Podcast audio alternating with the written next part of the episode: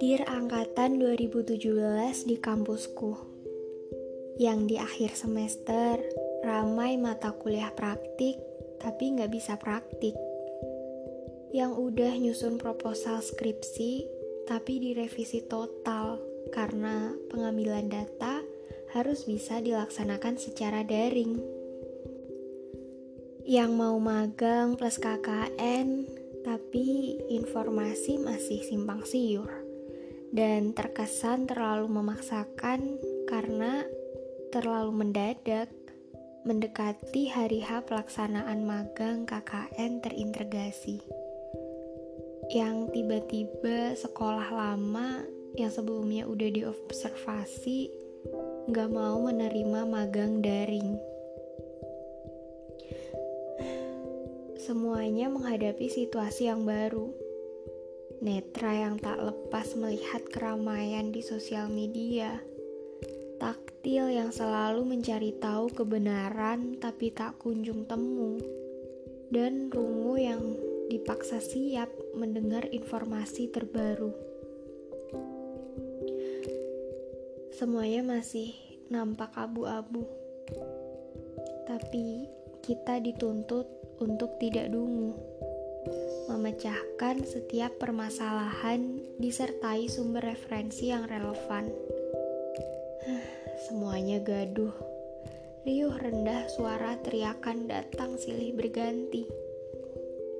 Lalu saya menaruh kesal pada semua ketidakpastian ini. Tapi memang ada yang benar-benar pasti di dunia ini saya yakin gak ada yang mau menerima kondisi ini. Kalau aja kita bisa milih sih. Sayang, lebih banyak pihak yang dirugikan daripada yang diuntungkan.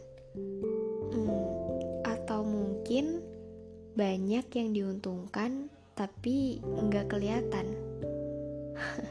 Entahlah, dewasa terlalu menyebalkan banyak hal-hal yang harus terpaksa kita hadapi tanpa kita ketahui mengapa hal itu bisa terjadi.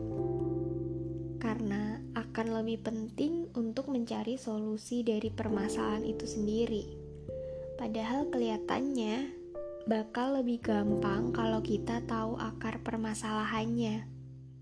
Cuman kayaknya kita bukan orang yang punya privilege buat tahu tentang itu. Ya, semuanya lagi beradaptasi dengan kehidupan yang baru.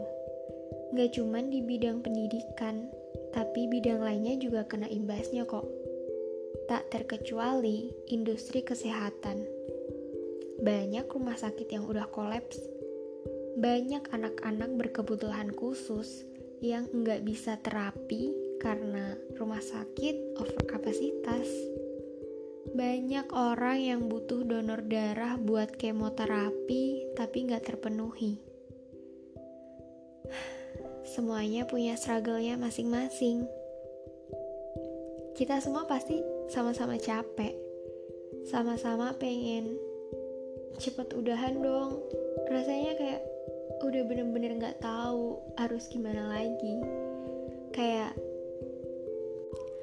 nggak mungkin buat mulai hidup kayak di masa lalu yang nggak perlu khawatir kalau mau ke mana-mana, nggak perlu pakai masker, nggak perlu bawa-bawa hand sanitizer, jarang bawa alat makan sama alat ibadah sendiri, sering minum pakai sedotan yang sama bareng temen, dan kebiasaan lainnya yang mungkin sekarang nggak bisa kita lakuin. Tapi saya yakin kita bakal nyelesain ini sama-sama. Pelan-pelan. Dan satu persatu bakal terlewati. Kayak yang kemarin-kemarin. Awalnya mungkin beban banget kan. Lama-lama pas udah dijalanin enjoy-enjoy aja kok.